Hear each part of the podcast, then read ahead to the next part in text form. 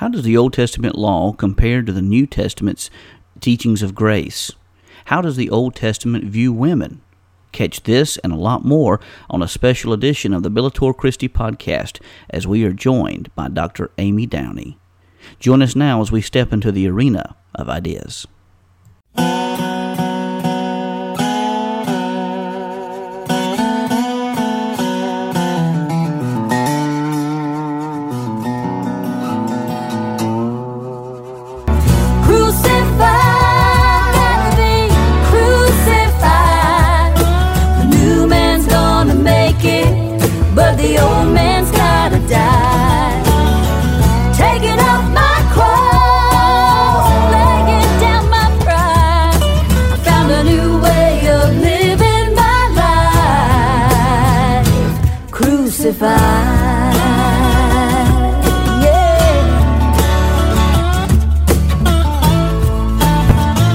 Listening to the Bellator Christi podcast, brought to you by BellatorChristi.com. Now join your host, Brian Chilton, as we enter the arena of ideas.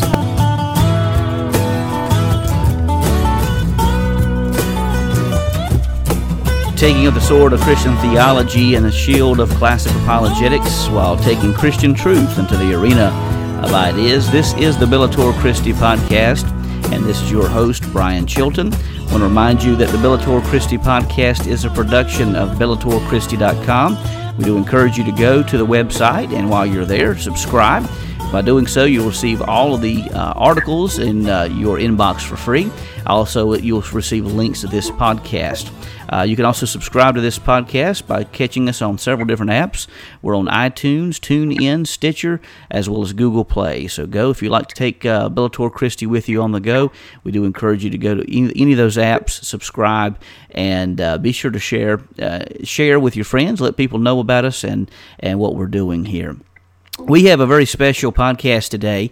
Uh, we have with us Dr. Amy Downey.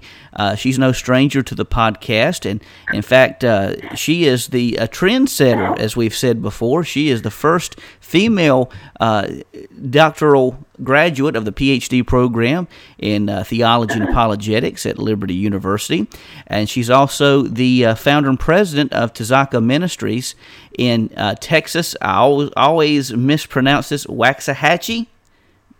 I think Waxahachie. Waxahachie. Eventually, one of these days, I'm going to get that right.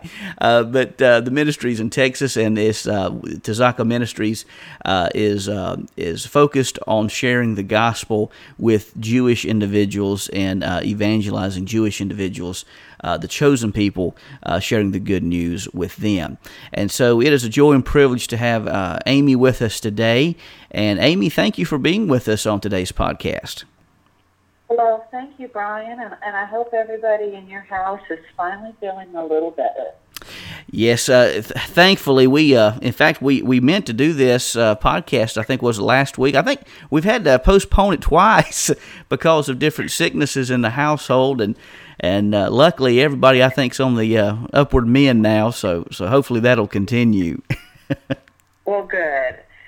And uh, and I'm trying to stay away from people here in Texas because we've got the flu going on pretty bad here in Texas. So yeah, this so and I've actually seen people starting to wear those masks here in Texas. So that must mean it's bad. So you but, you know uh, well we, hopefully everybody.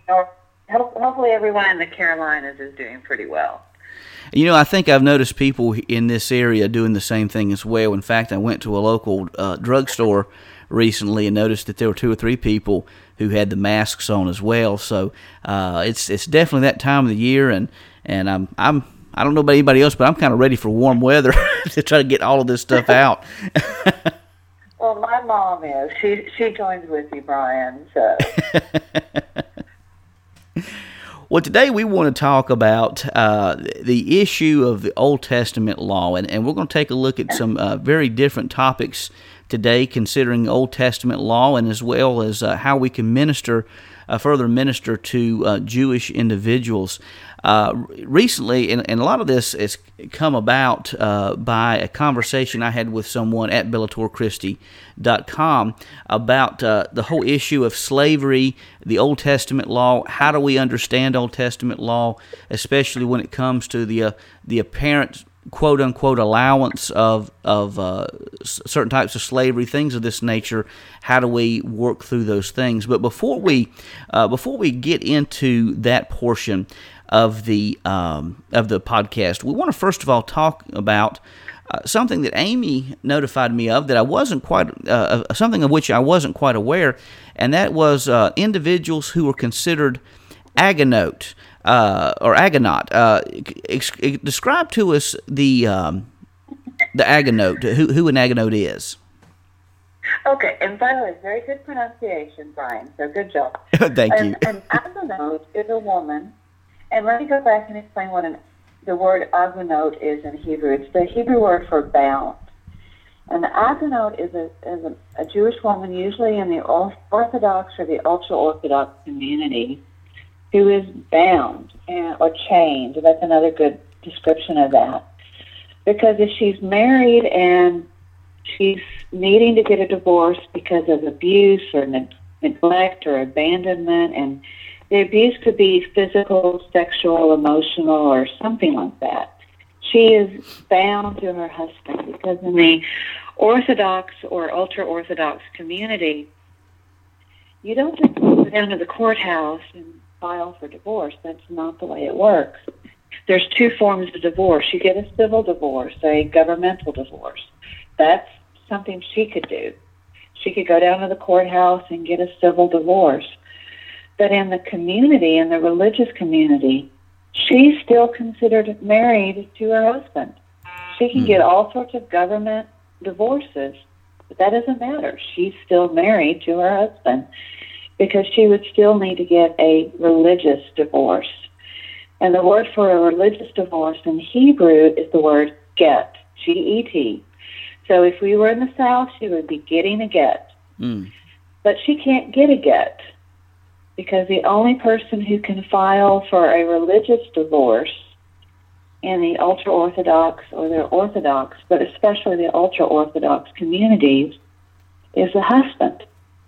And if he doesn't want the divorce, he can abandon her, he can abuse her, he can neglect her, he can be he could be Simon Legree. But if he doesn't want the divorce and he doesn't file for a get, she's stuck. She is bound. She is chained. She has been considered an agunot, and the plural for that is an agunah. So women who are bound or chained is an agunah. So singular is an agunot, the plural is agunah. Or yeah, the singular is agunot, the plural is agunah. And there is a large percentage, not a large, but a, a percentage of women in the ultra Orthodox community that are bound or chained because their husbands just won't give them a divorce. Mm. They can be the biggest jerks in the world, but if they don't want to give her a divorce, sorry. And you would think to yourself, well, that's not fair. Why can't she get a get or receive a get? Well, in the ultra Orthodox community, she doesn't go to synagogue. She's not commanded to do any of the religious observance. She's not even really encouraged to pray. If she wants to know anything about God, she asks her husband. Her husband will tell her anything she needs to know about God. Hmm. So here is this woman who is bound and chained to the biggest jerk in the world. And then she can go to her rabbi who might or might not defend her. She will go to the community and say, He's abusing me, he is abandoning our children, she, he is neglecting, he won't support us. All of these different things. And if the community doesn't pay attention to her, she is abandoned by her husband. Mm. She is abandoned by her community. She is abandoned by her rabbi. And then ultimately, who does she feel abandoned by? Oh, She feels abandoned by God. absolutely. So a lot of these women feel like they have no choice but to leave the ultra Orthodox lifestyle. And so when they leave the ultra Orthodox lifestyle, they end up swinging from one pendulum from ultra Orthodox to atheist or agnostic. Mm. Because why should I believe in a God who has bound me to this husband, who has abused me, who has neglected me, who doesn't care about my needs, my physical needs, my emotional needs, my spiritual needs, and who has done the same thing to my children? And that is why they are called agunot or agunah. And that that is the plight or the, the burden of the agunot or the agunah. And and that is one of the dirty little secrets of the ultra orthodox community that they don't want to talk about. And that's what I wanted to share with you today, Brian, is that we need to pray to them. Pray pray not to them, but pray for them and find ways of, of ministering to them, not only when they leave the community, but find ways of ministering to them as they're trying to find ways to get help. You know, that just breaks my heart thinking about that, especially women who are caught in abusive relationships and things, you know, and, and, you know, even for them and their children as well. You know, like you say, if they're married to a jerk or something like that, someone who who is mentally and physically abusing them, and then they have no out. There's no help for them whatsoever. But you know, it's it seems to me that in, in stark contrast to that, my mind immediately went to Jesus and how he ministered to women. Um, and, and ministered to all people, you know, regardless of where they were and I think that sh- I think that aspect shows us the importance that we do minister to to agunots. And so, how might we go about doing that? Well, that's one of the things that we, as the Tzedakah Ministries, are hoping to begin doing in the next year, this year, and the next coming years, is finding a way to minister to them. Um, one of the, I don't know, and I'm sure you have a version of this with the WMU Carolinas. But in Texas, and I and I met with one of the women here in Texas. It's called the the Christian Service Women's Corps. I think I pronounced that right. um, but because a lot of these women, if they do, and most of them have to work, because I didn't tell you the other part of the story. Um, they have to work, but they work in the community. So when they leave the community, they have to find a job. But what are their job skills? Whatever they worked at in the community. So helping them find job training. Wow. Most of their education taught at the eighth grade level, so you have to help them get GEDs. Oh my goodness! You have to help them with job tra- training, job skills, and, and yes, I'm going to get to the gospel in just a second, so don't worry about that, Brian. Oh yeah. But we have to help them find a life outside of the community so that they don't feel abandoned. And so we have to help them. We have to minister to them at the basic physical level so that they realize that there is a Jesus who ministers to them, mm. not only spiritually, but also emotionally, physically, you know, all the different leaves that we talk about spiritually, mentally, emotionally, psychologically. That might include counseling for the abuse that they dealt with in their in their previous life. And that, that's one of the things that we at the Tzedakah Ministries is, is looking towards doing, finding a way of providing a place that they can go to, that they will know that there's a safe place to go to. If that, if that looks like a women's shelter, if that looks like a job training organization, if that looks like a place where they could get their GED, so they could get a job outside of the community, so that they no longer feel abandoned and then at the same time introduce them to a God, the God that loves them, that is a Jewish God, and uh, that loves them, that cares for them, that shows them that He loves them because they are women.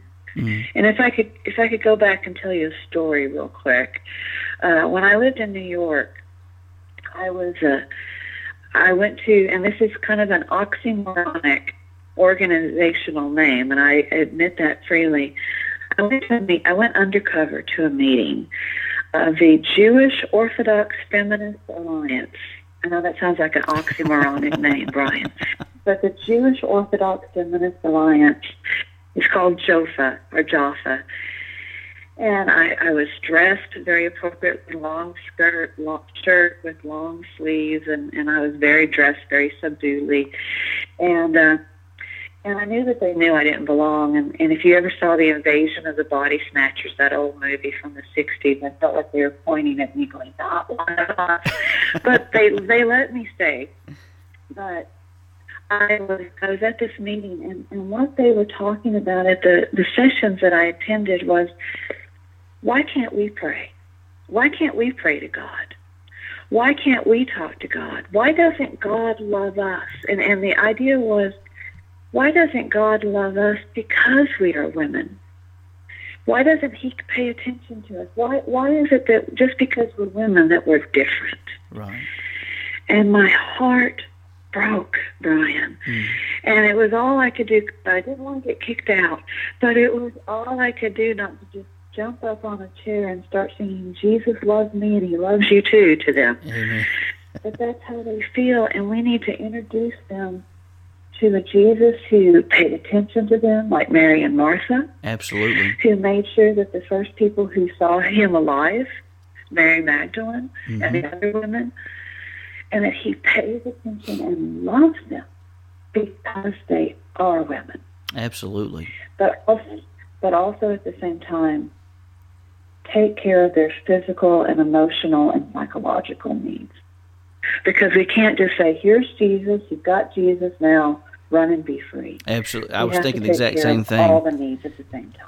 I was actually thinking the And exact same thing, especially in this ahead, regard. Whenever they don't have, whenever they don't have any other means available. I mean, you know, obviously you can't just say, you can't just say, "Here's Jesus, now go on your merry way," because they don't have anywhere to go. They don't have anywhere to go. They're having to start over from scratch. And and there are organizations, and there's one called Footsteps, and it's for uh, Orthodox and ultra Orthodox who are leaving the community, but it doesn't have Jesus included. Right. So, and and it's an organization that does help them with the physical and the emotional and the counseling issues, but it doesn't include the spiritual. Wow. So, what good does that do ultimately? Absolutely. It, It you know, it doesn't help the ultimate end need, the end spiritual need. And that's what we at Tzedakah Ministries are wanting to do, is to help them with all of the needs, physical, emotional, psychological, and ultimately the greatest need all of us have is spiritual. Amen. And so that's what I, you know, and I ask you if we could include these two questions at the beginning of our, our podcast together because most Christians, they, they know about what happens to a Muslim woman when she leaves the life. And we should pray for Muslim women because they are abused greatly. But most people don't realize what it's like for an ultra Orthodox woman, woman when she is deci- deciding to leave the life. And we need to pray for them too. Absolutely, and I'm so glad you mentioned this, Amy, because th- th- this I had no I had no clue that this happened in the ultra orthodox community, and, and, and really had never even heard the term until until you mentioned that, and and uh, so obviously we as Christians definitely need to reach out and help um, Agunah, the the Agunot woman, Agunah, the plural, and so uh, obviously we want to also pray and support Tzedakah Ministries as they're reaching out and helping um, Agunah women, and this kind of goes coincides with the discussion that we were uh, looking at as well as far as the Old Testament law. Um, one question I have that kind of coincide with this is is is this was this is this an ancient practice or is this something that I mean because I know the ortho, ultra orthodox Jewish community seeks to strive to to uh, to hold the law. Um, so is was this an, is this an ancient practice or is this something that just came through recent years? This actually, that's a really good question, Brian. uh, this is a it's ancient, but it's not biblical ancient. Does that make sense to you? Right. Um, it's it's an it's probably in the last thousand years, so it's old, but it's not that old. In, Judaism. When when you consider Judaism as 3,500 years old, it's it's not that old, Right. but it's not. But it is. It's probably it's hundreds of years old, but it's not that old. And it's probably you can date it back to in the 16, 1700s that they started putting such severe regulations, especially in the ultra orthodox community. Because that kind of because I can hear as we talk about the Old Testament, we talk about Old Testament law, we talk about you know Scripture, how it relates to um, the New Testament, and, and and let me just preface this by saying that I believe that it's important for Christians to read and study the Old Testament because as I've always heard it said, the the Old Testament is the New Testament concealed, the New Testament is the Old Testament revealed. So Christianity is really essentially fulfilled Judaism uh, Right. in its purest form. So, want to make that distinction. But as we mentioned before, I was talking, um, I was encountered by an atheist who argued that the Bible was a human invention because Leviticus allowed for slavery. Um, how do we respond to claims that, seek to discredit the Scripture due to difficult passages or due to Old Testament passages uh, like the slavery issue? Well, and you know that's one of those especially difficult passages for for us as Southern Baptists because of how Southern Baptists began. But, and so we have to acknowledge that Southern Baptists interpreted those passages badly in, in during the slave days of the South. We just have to say we messed up. Oh, absolutely. But let me tell you what those passages truly should be interpreted.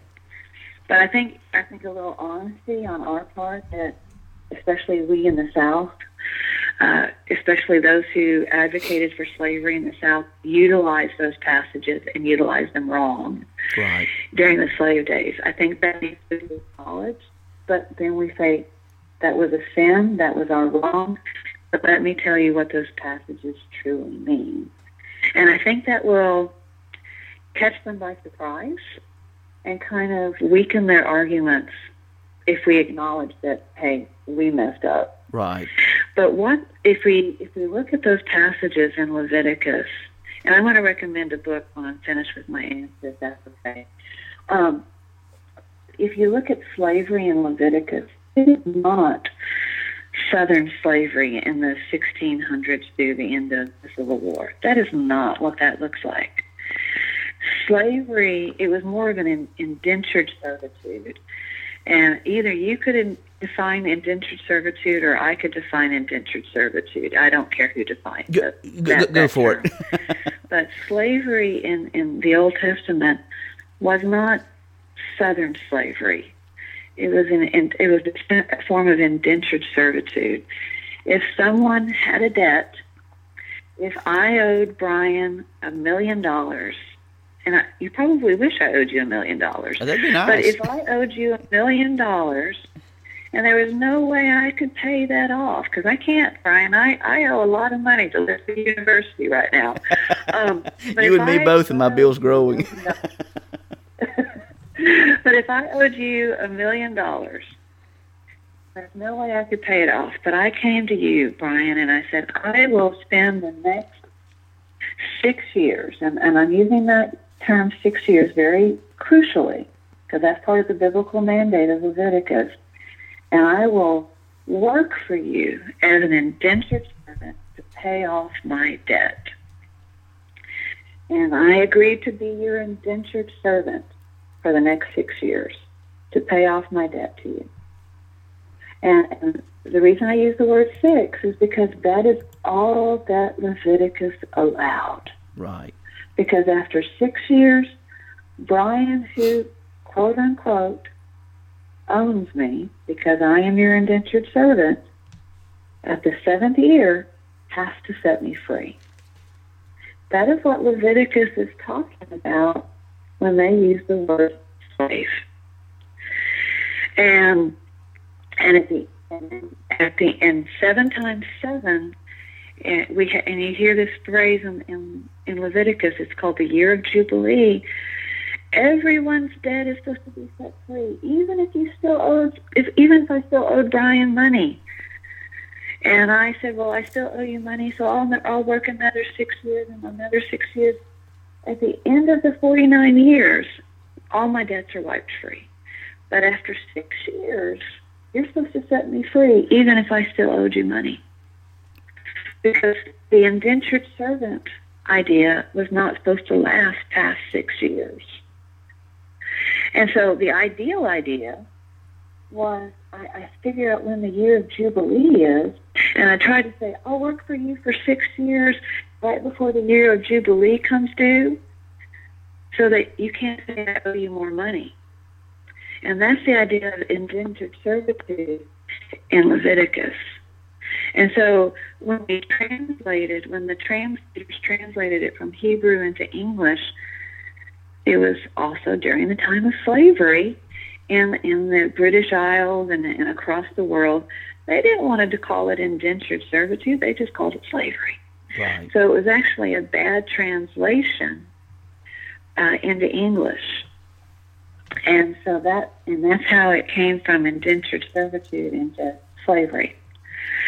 And uh, so it's not that Leviticus allowed slavery, it allowed me to pay off my debts to you, Brian. And after seven years, my debts were paid. And you couldn't say that I still owed you money. All right, and you couldn't make me be your slave again or your indentured servant again. And that's the idea that uh, of indentured servitude in Leviticus. And what the children of Israel was punished for, why they were sent into uh, into Babylon, was they stopped obeying the laws of indentured servitude. They would not set their servants free. So God said, okay, you're not setting your servants free. You're not obeying the laws of indentured servitude. You're not obeying the law, the law of Jubilee. I'm going to let you be an indentured servant for as long as you kept people, you know, in, in slavery or in indentured servitude. They were punished because they stopped obeying the laws of indentured servitude. That's why they went into into bondage in Babylon. Now, what? People don't understand. Go ahead, Brian. I'm sorry. One of the things, and I was going back to his his uh, the the post that he that he left. Uh, he was asking about particularly Leviticus 25 verses 44 through 46 that supposedly quote unquote according to his interpretation talks about slavery for life. But to me it seems like if you take it in the greater context of it then it would be referring back to even still the indentured servitude that you were speaking of. But uh, but uh, I'm reading from the CSB it was talking about um, your male and female slaves are to be from the nations around you. You may purchase male and female slaves uh, you may also purchase them from the aliens residing with you or from the families living among you and uh, these may become your property. He goes on to say, um, you may leave them to your sons after you inherit the property. But but could this not still be considered that indentured servitude that you were mentioning? Exactly, and and you have to look at, and that's what they don't like to do, and they like them. And atheists are especially good at this, and it's the word proof texting, and uh, and and you can explain it or I can explain it later, but proof texting is taking one verse out of here and taking one verse from here. And uh, but even those people that were captured in war, and I and I know we're going to talk about warfare in just a second, but even those people that were captured in war, you had to be you had to treat them as indentured servitude, indentured servants. And even though that they were considered for life, it wasn't that they were slaves, that they were considered a part of your household. Right. They were considered a part of your family. And even if you even if they were part of your family, it wasn't that they were slaves, that they were part of who you were. And they were they were and it wasn't like the Assyrians. If you were captured by the Assyrians, the Assyrians would take the, pe- the people that were captured, the Assyrians would capture a nation. They would, they oftentimes they would skin the people alive, or they would take them and move them over, and, and so that no, there were no other people left of that group. if if an Israelite captured someone in warfare and made them a part of their family as a servant, and again we have to realize the word slave is an English translation, and really it should be servant. Servant, yeah. They are they become a part of your family. They become a part of who you are. You have to treat them as you would a, a family member, a brother, a sister. You cannot abuse them. There are other passages throughout Leviticus where you are forbidden from abusing your servants. And uh, and so the passage, and I have to. I don't know if you're at this age, Brian, but I have to put on my reading glasses. Um, I, I have horrible eyes. In fact, I have to either wear uh, I'm wearing my glasses now. I either have to wear my glasses or contacts. Okay. Otherwise, I can't see past my hand. So, I, I do as well. Uh, but you have to read, and if you go on down to, um, if you read the rest of the passage of, of Leviticus 25, it again talks about the year of Jubilee. So the whole passage of Leviticus 25, uh, from verse let's see, verse 8 to verse 54, is talking about the year of Jubilee and it's talking about the right of redemption and all of these passages. And he took two verses out of 46 and doesn't pay attention to, you know, if you look at verse 53, they are to be treated as workers, hired from year to year. You must see to that that those to whom they owe service do not rule over them ruthlessly. I'm reading from the American Standard. And so he took two verses uh, the whole passage dealing with the year of Jubilee to say, look, it's a man-made invention, mm, and and of the whole context of Leviticus 25, know, and, and that's what a lot of people who want to look at uh, different passages to beat us up with without looking at the whole context. You're absolutely right. Verse 54, if he is not redeemed in any of these ways, he and his children are to be released at the year of Jubilee. Uh, you know, for the Israelites are my servants. And even he's even comparing, saying, you know, the, the Israelites are my chosen people. These are my servants. So all of this is is put under the authority of, of, of God, realizing that God is the ultimate authority and that they are to treat one another um, as they would want to be treated because God is over all of us, really. And, and remember to go back, why were the children of Israel ultimately taken into Babylonian bondage? Because they, I mean, yes, they worshiped other gods and all of those things, but Jeremiah told them, you violated the law of Jubilee. You violated, you did not set your slave, your servants free. So you're going to experience what you enforced onto other people. Mm.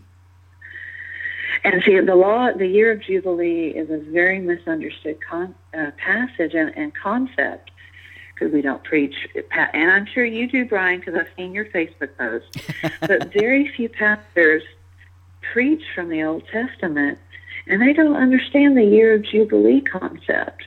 Or if they do, they just try to pass it off as a eschatological concept. But they don't understand what it means in, in the application of, of the Old Testament application. It's about freedom. It's about liberation. It's about about truly experiencing liberation with and through God. Wow. It's not just an eschatological application. It's about real freedom and liberty in and through God because He wants us to be set free. Abs- Amen. If we want to make a new, a, a, a modern application to it, can I can I recommend one book to your listeners? Oh, absolutely. Um, and it and it might sound a weird a, a book to it might the title might sound weird, but uh, it's by a guy named Brian J. Dodd, D O D D, and it's called The Problem with Paul. That's the big title, and and he, what he answers was Paul chauvinist? Was he a prude? Was he anti-Semitic? Why did he condone slavery? because probably your your atheist friend is then going to go on over to New Testament passages where it looks like Paul approved of slavery. Right. But again, you have to understand the the context of Paul of where he was. He was in Rome. He was in he was in the Roman Empire, and uh, and and I love the actually. You can tell that it's a little. The book is a little old, but and how might Paul have fared on the Oprah Winfrey Show?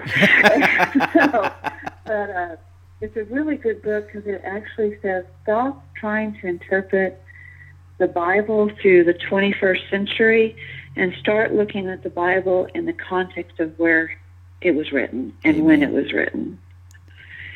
And uh, and and really realize when the translators of the King James and and and all of that were translating the scriptures, uh, slavery was going on, and not the good kind of slavery, the bad the bad kind of slavery. Not that there's a good kind of slavery, but I think you understand what I'm trying to say. Absolutely. And so they wanted to justify what they were doing to the Africans.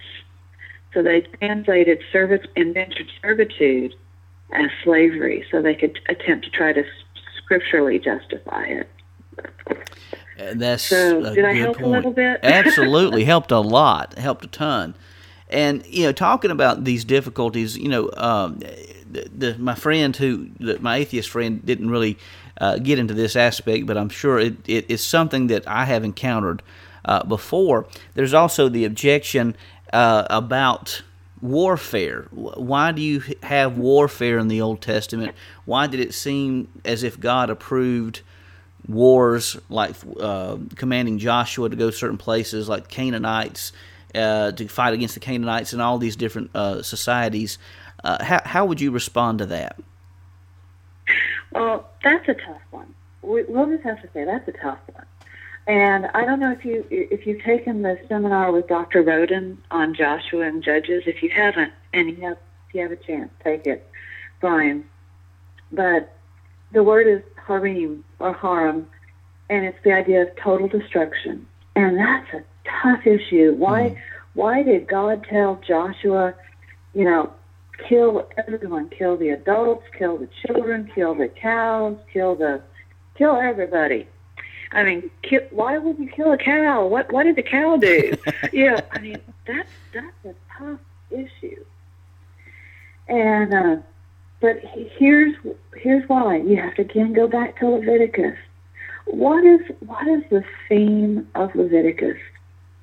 And a lot of people want to talk about the offerings and want to talk about you know the sacrifices. But the theme of Leviticus, in, in my understanding, in my exegetical understanding of Leviticus, is to be ye holy as I am holy. Amen. How many times did Moses write that phrase in Leviticus? And by the way, I actually love Leviticus. But be ye holy as I am holy. How many times did he- Moses write that phrase? And but how do you be holy? You have to se- separate yourself from the world. You have to keep yourself separate and purified and holy from the world. So there's a two-part answer to this question. Um, so they're going into going into the promised land. They're going into Canaan, and were the Canaanites holy? No, they worshipped other gods. They were they were decadent. They were debased. They they practiced all forms of debauchery. And God knew that if they did not completely separate themselves from from the Canaanites, they would begin worshiping the false gods, the gods of Baal. They would begin practicing the same debased practices of the Canaanites. And you know what? They did Right. because they did not completely obliterate the sinfulness of, of what was going on in Canaan. And so God said, Be holy as I am holy. And they did not eliminate all of the, the Canaanite practices, and they did not eliminate all of the sinfulness in Canaan. And so they soon fell into the practices of Baal worship and the worship, the, the, the horrible practice of worshiping Molech and all of those different things. God was trying to protect his chosen people from sin. He was trying to protect them like he tries to protect us today. Don't get involved in don't don't don't fall prey to temptation. Keep yourself separate from temptation. Because if you start if you start, you know, associating with temptation, you're going to fall prey to temptation. Mm. That's number one. So eliminate temptation from life. That's our modern application. Absolutely. And and if you don't, if you start playing around with temptation, you're going to start doing it. Mm-hmm. And because he wanted a holy people. And the second reason, he had the Israelites were in slavery for 400 years. And the Canaanites had had a chance to redeem themselves, follow God, all of those things for 400 years, and they said no. They had had a chance because there was a remnant. There were other brothers of Isaac and Jacob that were left in, in Canaan. They could have followed. They knew the truth. The story of Rahab proves that they knew the truth. They knew what was going on. They had a chance to turn to God. But they had said no for 400 years. Mm. And so God's mercy, God's grace is limited. He will only go with us so far before he says, I'm done. You've had your chance. I'm done. You have to suffer the consequences. Absolutely. It's not that God wanted to eliminate the Canaanites. They chose to eliminate themselves. That's a good and way of putting it. and that's the idea of what happened in Joshua and Judges. Now, Paul Copan, uh, in his uh, book "Is God a Moral Monster," he, he makes the Yeah, argument. I read that one. He, I think he makes the argument that uh, some of this may may have been militaristic language. Um, he even goes so far, and I've heard some people who have a problem with this saying that, that some of it may be exaggerations in you know in, in destroying everything. Do you think that that it's an exaggeration, a militaristic speech of some sort, or do you think how do you interpret that? I'm a bit of a literalist. so Well, I'm yeah, and I'm- a bit of a literalist. I, I'm the same way, really. um, when God says eliminate sin from your life, He means to eliminate sin from your life. right. Um, I'm going to give you. I'm not going to name names because I know some of my former students from when I taught college, or, or they listen to they listen to the podcast, especially when I'm on. So I, I'll tell you, you you have a built-in audience on Sunday, Brian. Awesome. That's Um, great. but uh, there's a former student that some of these students know. I warned this student because she, I, I just hold the gender, so I'll go ahead and use the pronoun. I warned her, don't associate with these people. These, and she's like, oh, they're just fun. I said, don't associate with these people. Oh, but they're fun. You know, I'm not going to fall in with them. Actually, I'm a good witness to them because they can see my life. And I'm like, don't associate with these people. you're not biblical. You're not. Your Christian walk, your discipleship walk, is not strong enough. I, I warned her. I warned her. I warned her. I warned her. You're not strong enough in your relationship with God to not fall prey to the temptation. You know, and uh, and I warned her, and I warned her, and I warned her, and and now she dabbles in Wicca. Oh she man. dabbles in all the sins that she was associating with.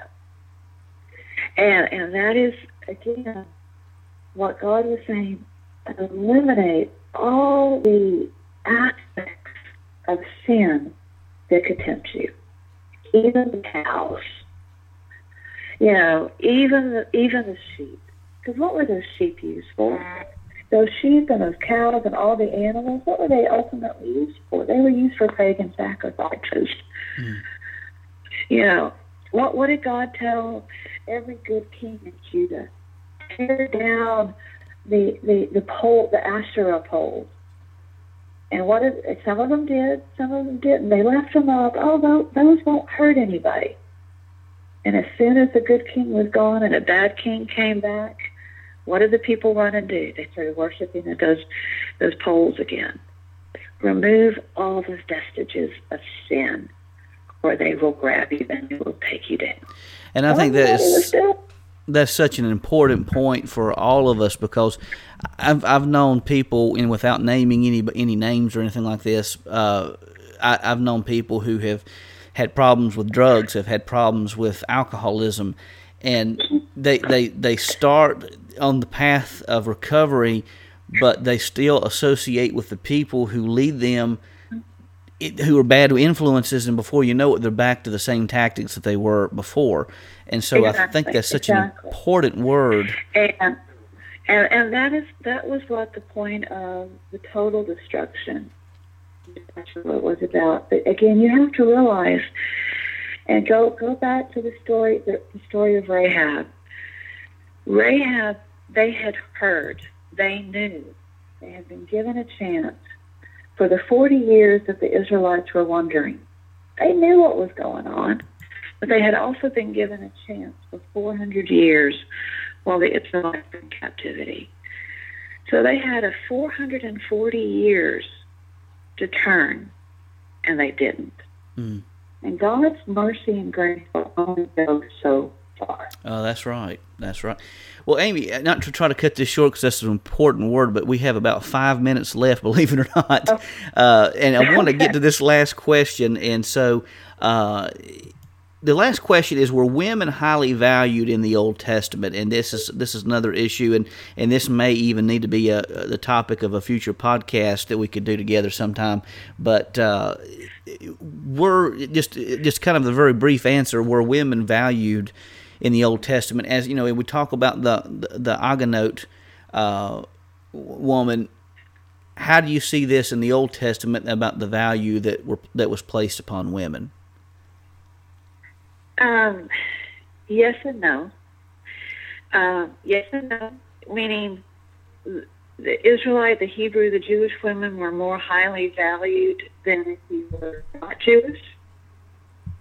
But were they valued the way we might like them to in our 21st century perspective? No. But again, we have to recognize that was 3,500 years ago and not today. Right. And that's a really short answer to a really tough question. But we have to recognize that eh, if you looked at other cultures in pre Jesus time, you don't see women mentioned at all. Mm. But yet you see women mentioned throughout the New Testament, throughout the Hebrew scriptures, which is unheard of in other cultural contexts. Now you have Greek goddesses, but those were those were figments. Those were women. Those were fictional women. Right. But do you ever see women mentioned outside of fictional characters in any other culture in, in their ancient writings? No. Um, and but you do see, and I have I, I'm working on a book on the ten women in the line of Jesus, Oh wow. and except except for Mary, they're all Old Testament women, and and and they're not they're not all pure women. I mean, obviously Rahab was a harlot, and Tamar pretended to be a harlot. And, and I actually uh, young women go, I'm going to have to go read Genesis again. but if you read, but if you read the scriptures, the women were flawed characters, flawed individuals, but they were mentioned and they were they were recognized for their character. And we can look at these women and realize who they were, and they were recognized for, for being valuable and being the mothers of Jesus. Wow. And so, yes, but no in our 21st century mindset. And I know that that has opened the door for probably another discussion, but I only had five minutes to answer you. well, and I look forward to it. You know, and, and, and we always have some wonderful conversations, and I think that might be that that might be a sequel that we may have to do uh, here sometime soon in the future because uh, you know that, that and I'm very interested in hearing, which of course I know you don't want to give out you know a lot of it out until your book comes out, but uh, Right. so, so a lot of the women that you mentioned are very important figures and, and something well worth well worth researching and, and discussing. Um, but Amy, ultimately, I, to, to to cap this conversation off, you know, talking about women, you know, it's amazing that we see that uh, like you said, even though women weren't valued the way they are in the 21st century, they were highly valued in regards to other cultures. And I think that you see that that makes even more amazing the uh, impact that Jesus had in having women who were the first to, to be his witnesses of the resurrection and uh, the high value he placed on women. So ultimately, as we follow the progressive revelation taking place, even the New Testament, we see the uh, uh, the tremendous value that Jesus places upon women there as well. Exactly. Exactly. And even Paul, even though some people try to make Paul out to be a the first president of the, the man hating woman club, you know, he loved women too. Absolutely. So, and that's a whole other discussion as well. So hopefully I, I, we've teased the audience enough. Yeah, yeah, we, we, are going to have definitely have to have a sequel here. This, I'm already getting excited about that discussion as well. But Amy, it's always a privilege to have you with us. If people are interested in Tzedakah Ministries, where would they go, uh, and how would they get in contact with you? Well, there's a couple of different ways. You can go to Facebook and uh, you can friend me. I'm I'm friendable, and my name is Amy A Y Downey B O W E Y. Or you could go to our ministry Facebook page, which is Tzedakah Ministries, T Z E D A K A H Ministries. Or you could go to our website, which is www. Tzedakah Ministries. I'll spell it again. T Z E D A K A H ministries.org. And as always, I want you guys to know it. Tzedakah is the Hebrew word for righteous. Or you could also uh, follow us on Twitter at Elijah's Witness. Elijah, like the prophet Elijah. You can also find us on Instagram and all social media outlets. We try to be everywhere so we can reach everyone somehow. Well, Amy, it's always a privilege. We thank you for being with us today. You've been listening to the Bellator Christi Podcast, and we'll see you back the next time that we step into the arena.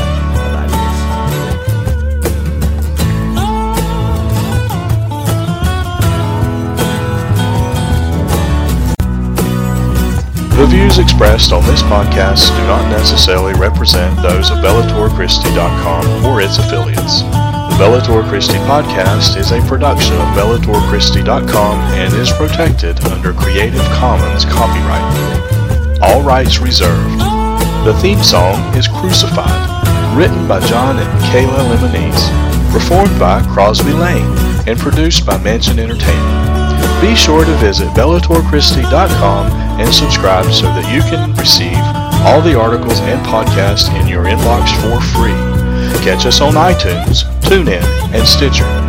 For Brian Chilton, this is Burl Childers saying God bless, and we'll see you the next time as we enter into the arena of ideas.